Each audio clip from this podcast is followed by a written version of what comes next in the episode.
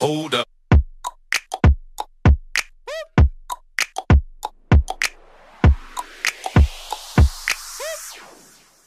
Today we have adult content creator, political activist, and all of the above, Mr. Chris Cali with us. How's it going? It's going well. How are you?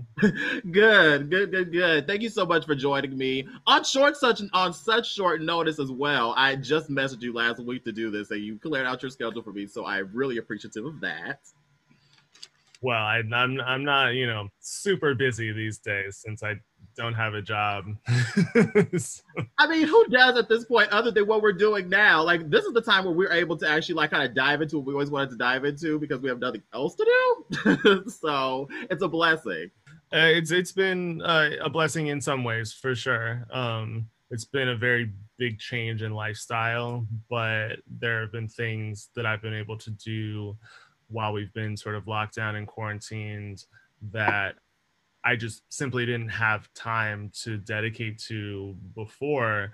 And uh, it's been therapeutic and it's been very cool. One of them is like cooking, oddly. Like I've just like learned to cook so many different things and my boyfriend has just really really benefited from my culinary skills getting a lot better over the last year so that's been really fun so I, that's actually one of the questions I wanted to um, talk to you about is how has it been with um, being an adult content creator? How do how do you navigate love and a romance life outside of the adult content? So many people find it to be a little little tricky to do. How do you, how are you able to do it?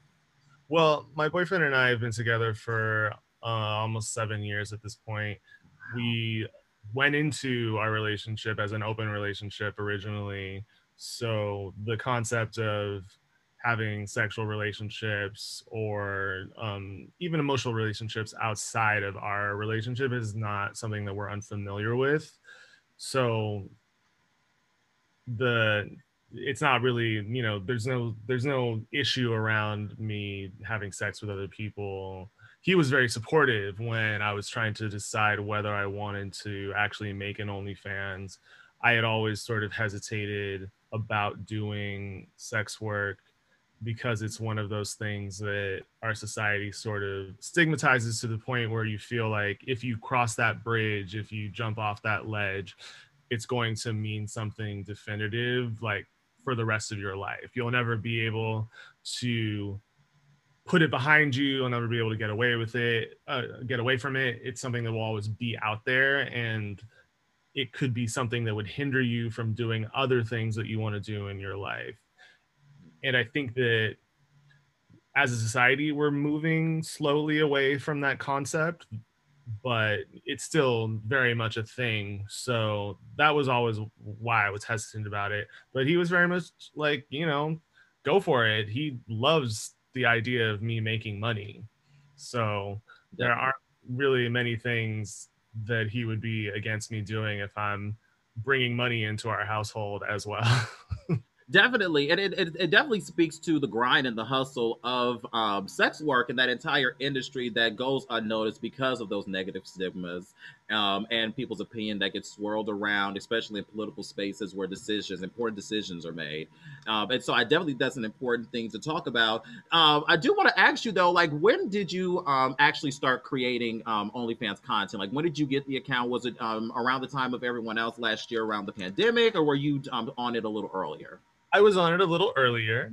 Okay. I um I know that a lot of people were motivated to jump onto it because of you know lack of employment or underemployment during the pandemic. I actually had been on it for almost a year before that. It was uh I believe March of 2019 when I first started doing it or it might have been a little earlier. I, I i started i you know i started just sort of like posting random stuff and i kind of went up and down with it. I would like not post anything for a while or uh just like be disengaged with it.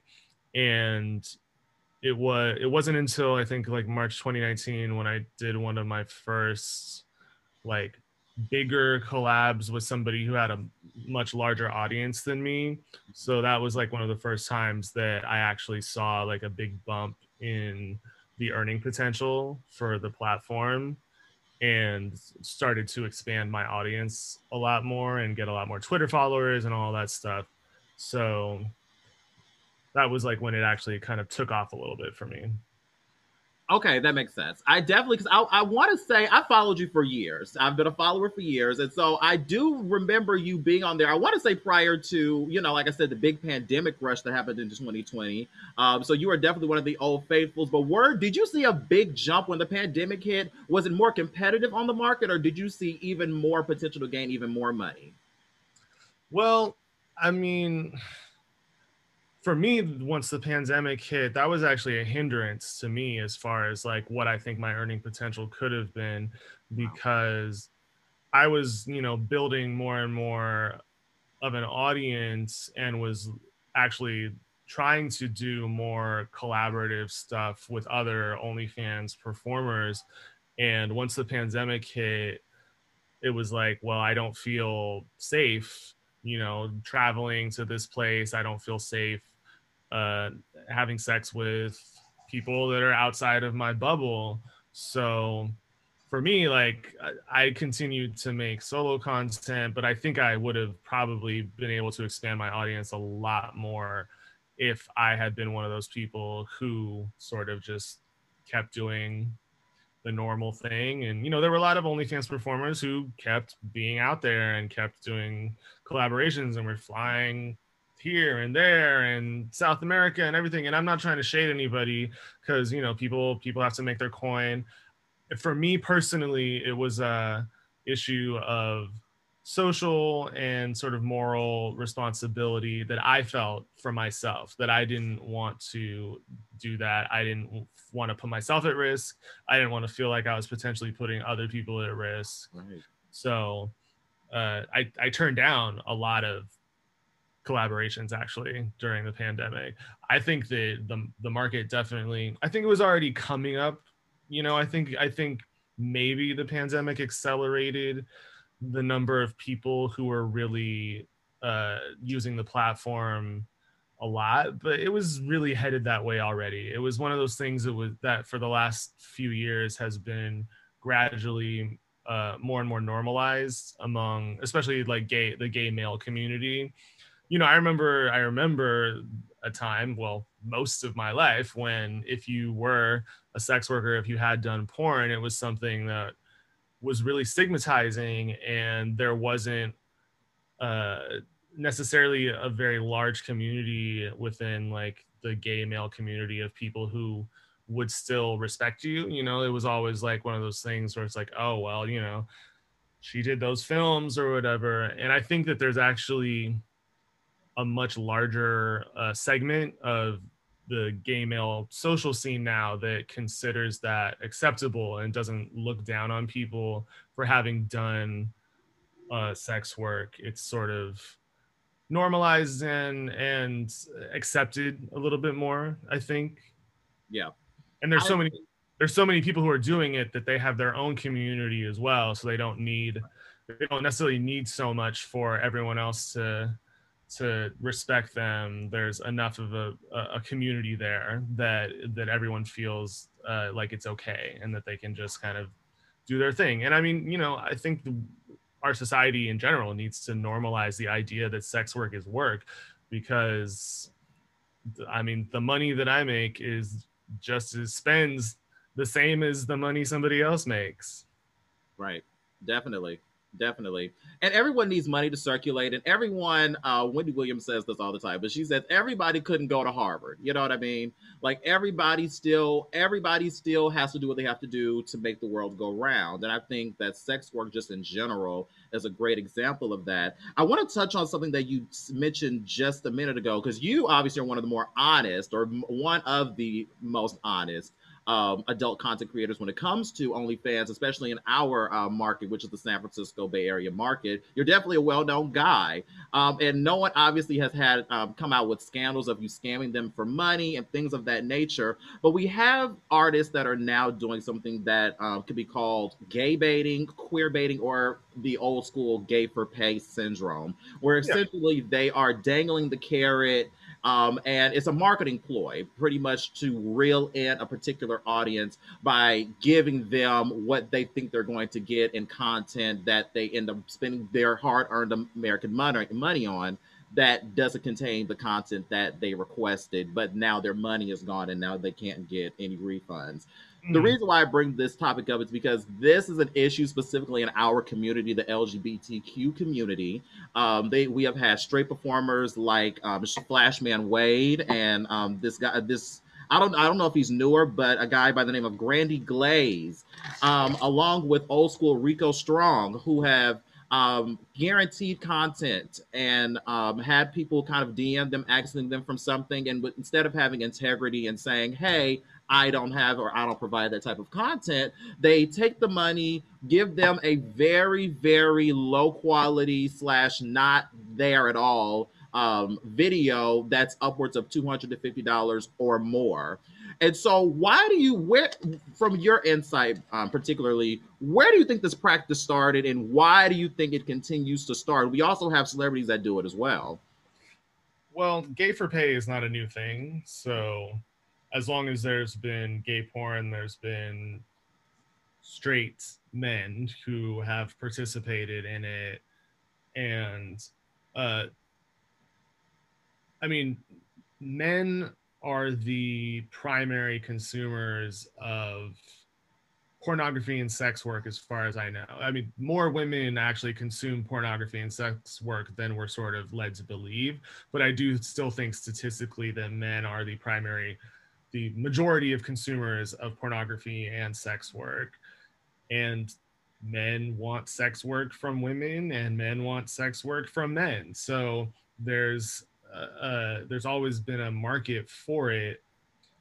I don't have like a huge problem with the gay for pay thing or what some of those influencers do. I think they're just I mean, if I was more unscrupulous, if I, I then maybe I would do shit like that, you know, like give people shitty quality content or like run those sorts of things that I consider to be kind of scammy. But the thing is, there there are people out there who will pay for it, and there are female sex workers who do the same things. There's celebrities who do that too. I think that we sort of all who people who pay attention to the culture, I think, sort of are all conscious that this is a thing. So I feel like at this point, if you want to subscribe to Flashman Wade's OnlyFans, I don't know what your expectations would be other than exactly what you're going to get. you know, I think that uh, it's pretty obvious that there are different people who monetize their uh, their you know whatever level of fame they have whatever influence they have in different ways. And not all of it is going to be what i would consider like completely above board. But like at the end of the day like they're still cashing out that money. And i don't really hate on hate on people's hustle. I i know what i feel comfortable doing I know what I feel comfortable presenting. I have a natural inclination to not want people to think that I'm an untrustworthy or like a, a you know, sort of like shady, uh, disingenuous, distrust. You know, like I don't want people to think of me that way. So that's how I approach pretty much everything I do. Perhaps to my detriment, because obviously, like I could be making more money if I did certain things with my OnlyFans that other people do. And, you know, I've looked, I, I look at that stuff and I look at the amount of money that people make who do a lot more of that type of stuff and they make a shit ton more money than me. Like, like, like, don't get it twisted. Like OnlyFans is like a cute side coin for me, but I'm not like, I'm not like, I'm not, like I'm not gonna buy a house like Flashman Wade or like I'm not buying my dad like a, a like a, a, giant SUV or whatever. Like I'm not making that kind of money, but if but I could maybe if I was a little bit more unscrupulous in how I conduct myself. But it's just not my style. I consider it an extension of my uh, creativity to a certain extent. I consider I went to I was a film student, so when I make my videos, like especially the um, collaborative videos I do, you know, if I'm just like doing a solo thing, it might not be as high production or whatever. But when I do like, you know, videos where I collab with other people, like I really want them to have a certain quality to them. And it's really about my standard of how I want it to be. And personally, I think I could charge way more than I do for the quality of some of my content, you know, but this is just how I got into it, how I started. I might up my price someday depending on like you know how much how, how successful it is and how many people are engaged. And but for right now i'm like comfortable having it where where it is. Definitely. Well i well it, it goes without saying that if you have not subscribed to chris callie's OnlyFans, it's definitely worth more than he charges. I just I just want to throw that out there for those who, who, have, who, have, not seen or experienced this. This is this is actually worth much more. So like it's, it's not just blowing a smoke up his own ass. Like this is I appreciate that. I appreciate good that. stuff. Um, I do want to talk a little bit about collaboration since you just brought it up. A lot of um, collaborate collaborators or influencers or um, adult content creators have um, come out and talked about like disagreements or lack of agreements really that they've had with other um, OnlyFans content creators where uh, the film that they produce is on one of the creators um, pages but not the other. So one of them is only monetizing but not the other. Can you kind of walk us through if there's should be or is there like some sort of business structure even basic when it comes to collaborating with other creators when it comes to monetization well i know that people do it in many different ways. And I think there's a lot of layers to that conversation and how it all gets worked out. For me personally, I look at it as we collab on something, we make a video, we both have the video, and then we promote it on our separate platforms and it'll do what it's going to do for you and it'll do what it's going to do for me uh, coming from the perspective of somebody who was like getting into it and trying to build an audience, for me, working with somebody who had a much bigger audience than me felt like uh, there was value in that. I saw value in being able to have that exposure. Yeah. So it wasn't it, it, for me it didn't feel like i needed to ask for something more than that i know that there are people who, for example, I, I know that I've seen Raheem, you know, Raheem, I'm sure. I've seen Raheem do things where he'll collaborate with someone and that person will have the video on their OnlyFans page for like the first week before he releases it on his. Hmm. So that's a form of, you know, sort of directing people to that person's page if they want to see that video and I think that's fine. I think that if that's how you want to negotiate how to do it, I think that's totally cool. Um, somebody uh, on Twitter actually kind of recently brought up the concept of sort of insisting that larger uh, content creators with a bigger platform should pay people to collaborate with them. And I think it's an interesting concept. It's you know, it's rooted in the idea of sort of like sex worker solidarity that we're all sort of out here and we should support one another when in various ways when we have the uh, capacity to because we're sort of existing out on the margins. And I don't disagree with that concept. I think that there is valid- validity in that. I think for me, it's not really, for me, I'm not in a position where I'm making so much money that me with like my 38,000 Twitter followers would be like, oh, let me pay you somebody with 15,000 Twitter followers to work with me. Like I just don't see it for me because of the position that I'm in. But if I was making as much money as some of these really large uh, accounts to some of these people with, you know, like hundreds, maybe thousands of OnlyFans subscriptions, and they're making tons and tons of money. And, you know, don't get it twisted. There are people who make an insane amount of money. Oh, yeah. This. You know, there are people who make forty thousand, fifty thousand, sixty thousand dollars a month, like yeah. off of this platform. And I don't disagree with the concept that maybe they should put some of that money back into the sex worker community, and maybe some of them do. It's it's not like it's not necessarily my job to police what they're going to do with their money and and I can, you know, have my opinion of someone based on what they do, how they give back and all that different stuff. I think it's a very individual process to work out how you're going to do the money. And for me, it was just the easiest thing was for me to say, we have this product in the video that we made together. Each of us owns the product. Right. And it's going to reap whatever benefits for either of us. I always promote everyone that I do a collab with on my Twitter. Mm. And I continue to promote them. If I've if I've done a collab with somebody, I will forever like retweet stuff and tag them and like just keep them like sort of in the cycle of like my little Twitter world, you know.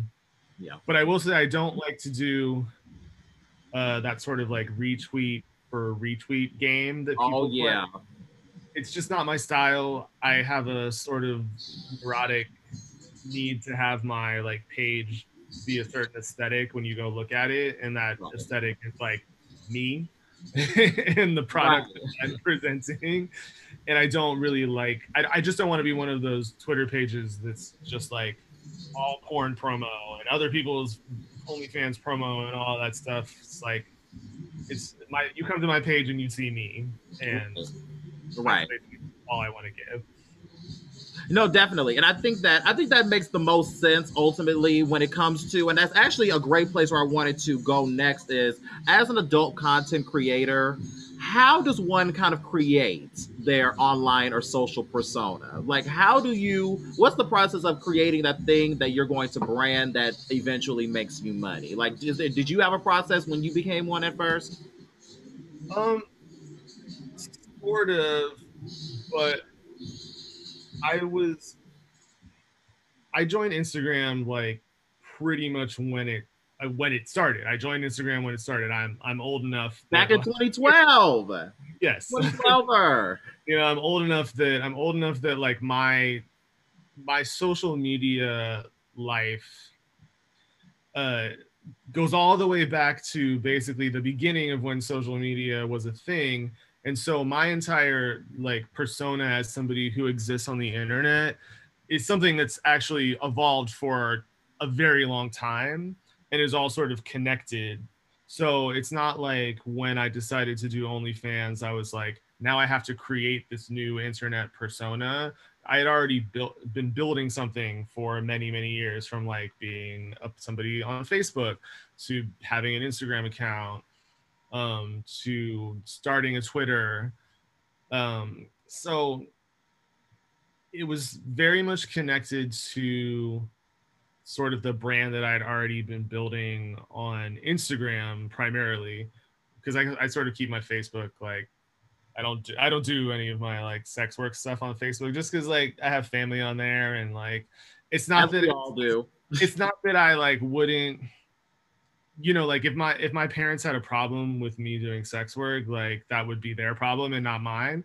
But i don't think that even my parents would sacrifice their relationship with me because they're like mad that i like do porn you know? So like but it's just something that i don't really want to like i keep my things separate so that i have a space where that's not what i'm promoting. And you know how people's perception that's healthy people people perceive you differently depending on that type of stuff too. So it's like you know on facebook i like to try and like be a little bit more intellectual political um engaged on stuff. And there's definitely a stigma out there that like if you are somebody who does porn or does sex work that you're stupid or your opinions are not valid? You know there's so much of that that still exists in our society. So that's why i do keep my facebook as like a space free of like promoting any of that stuff. Um but that was just sorry a tangent and aside. Um but on instagram i had already sort of like built this brand of like being you know kind of like thirst trappy and showing my butt and my bulge and all that stuff. And like it's funny because back when i first started doing that stuff uh me and my friends are old enough that like back when we first back when i first started doing that stuff my friend even my friends were like a little bit scandalized. They were like they're like christian you're on facebook with your shirt off. Like you know it's like, like it's so just, taboo. Things have changed so much in such a short time. You know the whole the concept of thirst trapping didn't exist at that time. So it was just like it was sort of scandalous to be doing that stuff on the internet. Right. And so like since I had that brand already sort of built up from Instagram, it was just sort of I just sort of transferred it over to Twitter where I could promote like more explicit content. So I didn't really have to change uh, my persona in any way. Although I will say on Twitter, like if I post something like the majority of the time if i post something other than my dick or my butt it just flops. So like you, you know you, you you've seen the market now. Like and it, and it kind of works that way i guess you know? I mean like twitter wants me to just be the like sex worker onlyfans person and other platforms is where i get to sort of express different parts of my personality I would love it if my sex work platform could be a little bit more engaged with like stuff I have to say that isn't strictly about sex work or isn't or isn't promoting my um my OnlyFans stuff. But you know, you sort of when you do this, you sort of see what people want from you and people also like will create a persona about what who they think you are. And yeah. and what i did with twitter and onlyfans is i sort of just leaned into what it seemed people were kind of creating about me and you know mostly around like my sexual role and like my like sort of like sexual energy and personality. And it's not like it's that far off from how i actually am. I mean i'm a top and I like topping, and that's like pretty much my sexual thing. that's and that's pretty much what I portray. But you know, I think uh, with with sex work and like especially pornography, we're still very trapped in these um, these like roles, these very specific roles. There's always controversy about like you know real tops and and who's doing this and who's doing that and you know once people started responding to me is like oh, I'm like daddy, that type of stuff. I just, it's just promotion, it's just marketing. So once I started to get that energy, and I even got that energy at first on Instagram with people, you know, calling me Zaddy and Daddy, which is like something I was not used to or would not have necessarily ascribed to myself at that time. but, right. but it, it's people liked it. So you kind of just like it for me, I just kind of went with the flow of what it seemed like people were responding to and how they were sort of creating narratives about me and just give the people what they want you know? Really definitely. And again I, I i think you do that quite well. I think what you are definitely one of the better examples of creating or figuring out the market seeing what people are looking for and kind of um, going after that I do want to ask you something. Many people have believed that there's a lot of money in the homosexual community because of the circulation of the gay baiting and, and the dangling of the carrot. Why do you think our community kind of goes gets gets targeted in that manner? Like, are our pockets really that deep? And why do you think that is? I find that to be a little interesting that we're so willing to pay. Um, I mean, I think statistically there is there is uh, evidence that gay men in particular uh, tend to have more uh, what's the word when you just have more money to you have extra money you you know a lot of gay men don't have the uh, financial burden of children. Mm. They just tend to spend, which that makes a huge difference, Oh, right? yeah.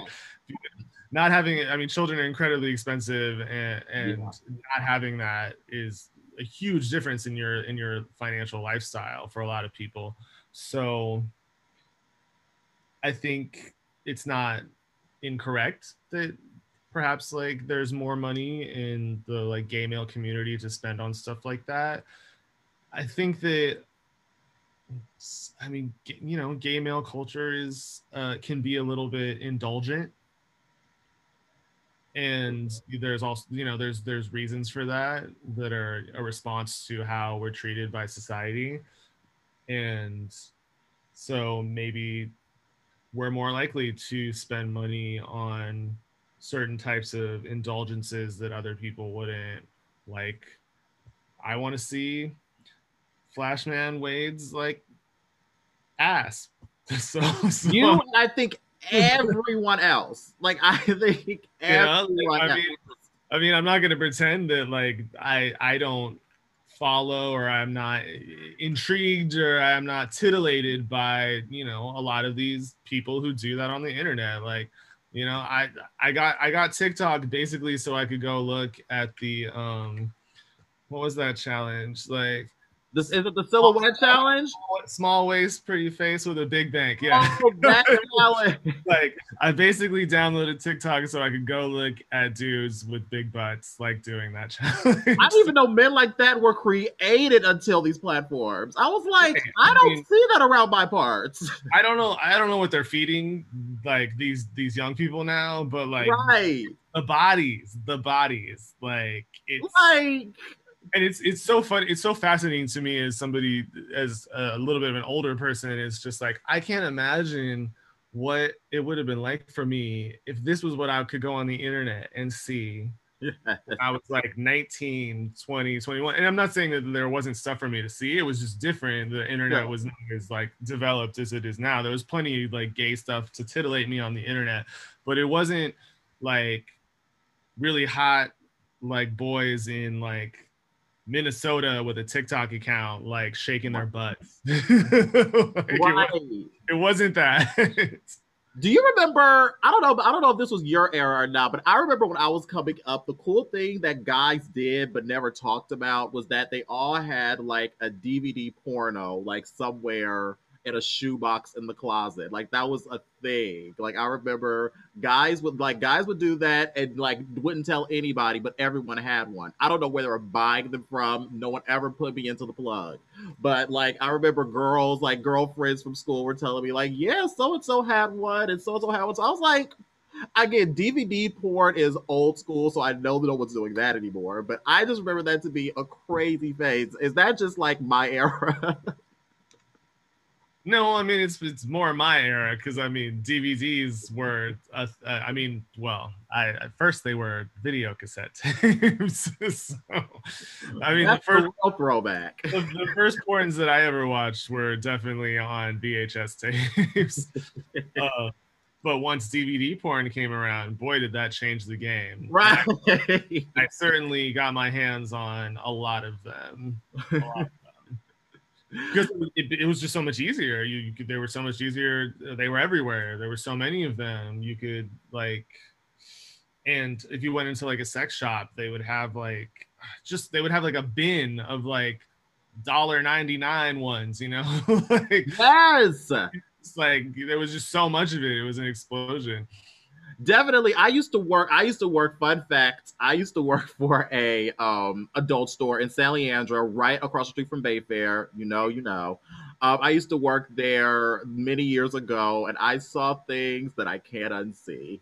Needless to say, For sure. Uh, and I learned there ultimately, though, not to kink shame, just because I learned about things that I never even could even register to be a thing, and not. And I was just because I was ignorant. Like I just didn't even know. I didn't even have anything to judge it off of. I was just like, oh, okay, this is what you're looking for. I don't have that, but I'm sure somebody on the internet does. well, I was uh, always I was always very interested in pornography from like you know I whatever like 14 a normal age on onward so I was always like trying to learn about stuff. I also like I lived I grew up in I wouldn't say that my uh my upbringing was very like sexually repressed.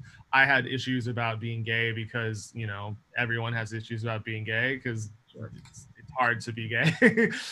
but as far as like sex sex and sexuality, like I was pretty comfortable like going and exploring stuff and even although I didn't have like that much sexual experience actually until I was an older teenager, but I at least knew about it. I, it was something I felt comfortable talking about. Um, I have a gay uncle who's sort of my mentor, and he was oh, very, uh, and he was very like you know instrumental in helping me to create a dialogue around sex and being open about talking about sex even when i wasn't having sex just like being able to have the the vocabulary and the agency to understand those things and talk about them. When i was 15 i volunteered at the berkeley free clinic um, with the gay men's health collective doing sti testing and treatment. So it was just very very normalized for me to have a very very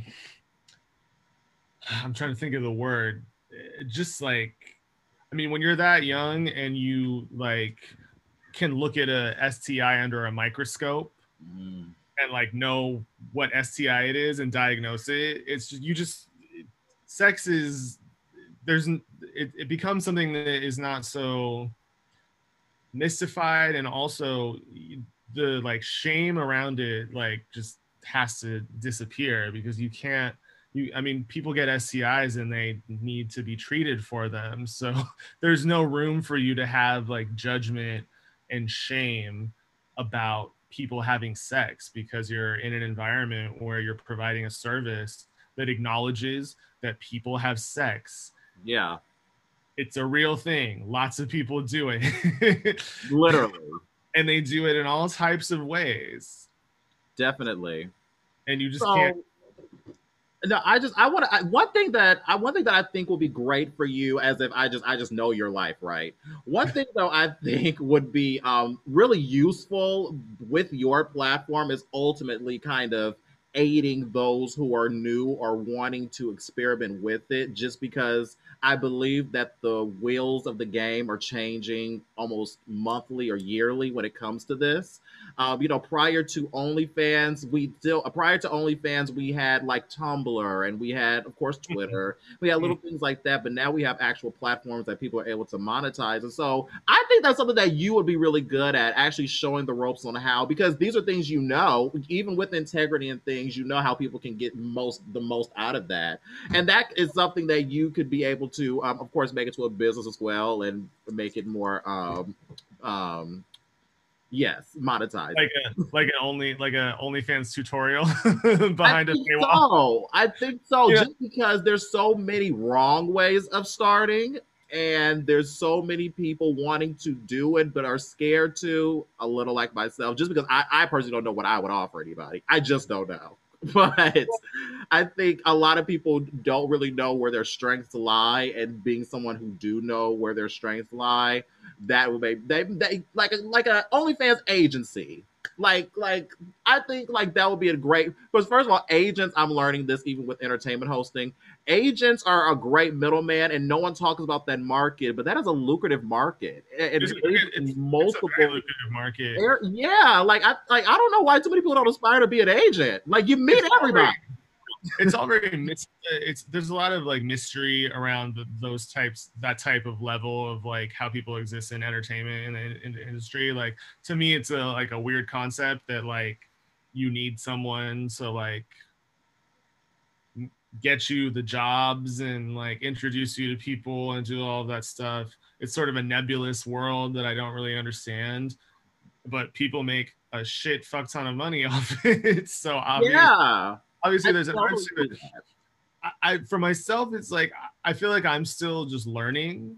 You know, I don't feel like I have this like incredible wealth of knowledge about how to work it the best that I would be able to sort of like impart that much that would be worth charging people for. But also, I mean, you, as we said before, it's like I'm probably undercharged for my OnlyFans too. It's just like not my personality to be like quite so like.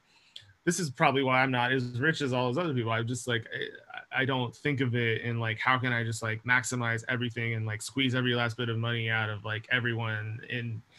But that those are entrepreneurs those are people who like do their own business at this point i just feel like i'm still learning and it's not that i would never want to do something like that i just feel like i'm still like creating my platform. The pandemic really sort of like stopped me in my tracks as far as like where i was planning to try and take this. I was gonna you know i i, got promoted at work so i was like to be making a little bit more money uh, as as a bar manager, and then I was to basically just like take a weekend once a month and like travel somewhere, go do a collab, go do another collab. I was basically to like try and just make 2020 the year of like really growing my OnlyFans business and seeing like just how much money I could actually make off of the platform. And the pandemic kind of like stopped that and put it on pause. So I'm hoping that once things get back to a little bit more normal, that I can sort of like jump back into that plan and see how far I can take it and if I can grow it. Then I think I'll feel a little bit more like I know what I'm doing. Definitely. But if anyone reaches out to me, and some people do reach out to me to ask me for advice about how to start one or or what's the best method to to do it. I always give people advice. I give people free advice all the time. I think it's very individual.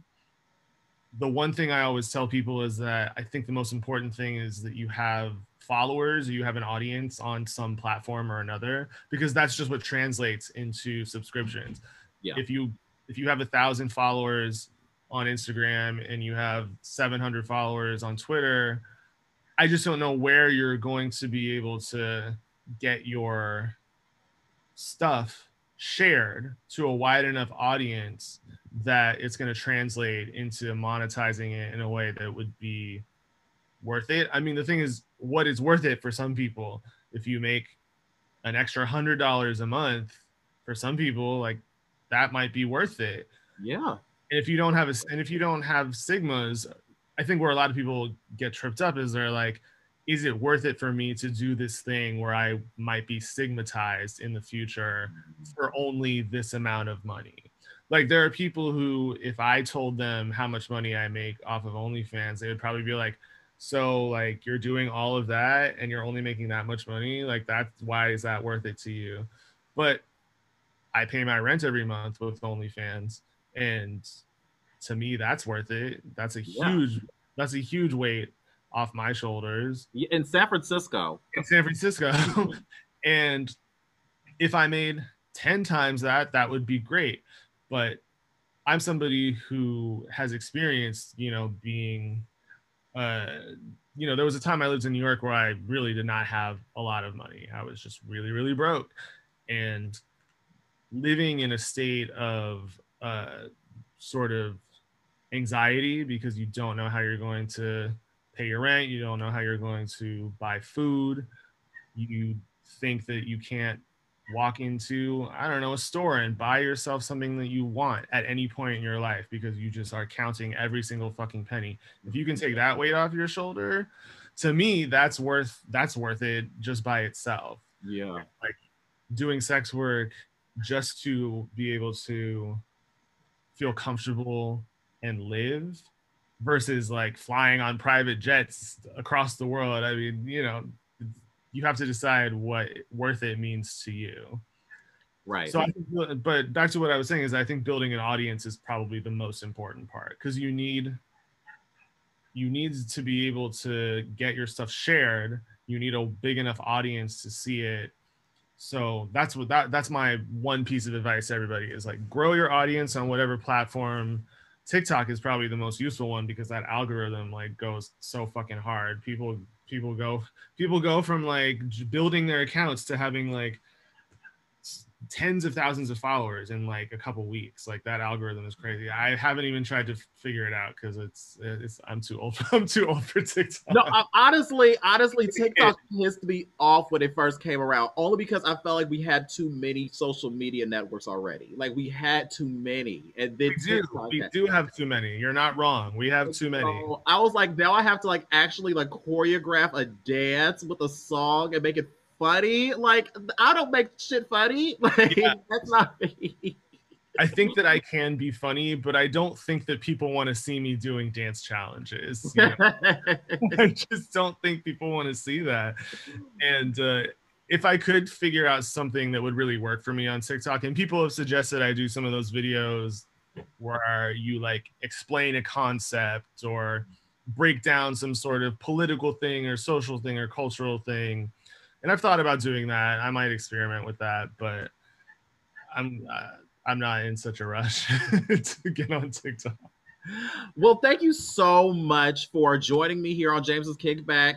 I thank you for allowing me to get through all of these questions. I had so many um, things that I wanted to dig into, and you gave me some great insight, and you gave all of us some great insight. Is there anything that's coming up for you that you want to plug here? Um, that we should know about. Again, your uh, uh, if nothing else, your OnlyFans page should definitely be supported. I believe this is uh, for a great cause and great content. Um, if you um, are into specifics, he gives specifics, and then he also gives um, things that are a little more widespread. So I've become your new spokesperson. I really, really appreciate it.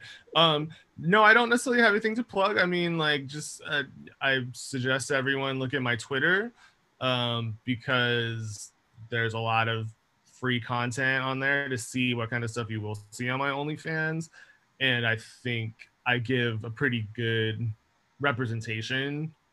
And uh, yeah, I just everyone go to my Twitter and all my links are basically I link everything. So if you go to my Twitter, you will find links to my only to my OnlyFans. You'll find links to my Instagram. You'll find links to music that I make. I do lots of different things. So just go explore. That's awesome. That's awesome. And so, wrapping up here at James's Kickback, thank you all so much for joining me. I am now going to rip up all of my eyelashes and eat them one by one. Right. So, until next time, I love peace and chicken grease. Take care. thank you. Good night. Hold up.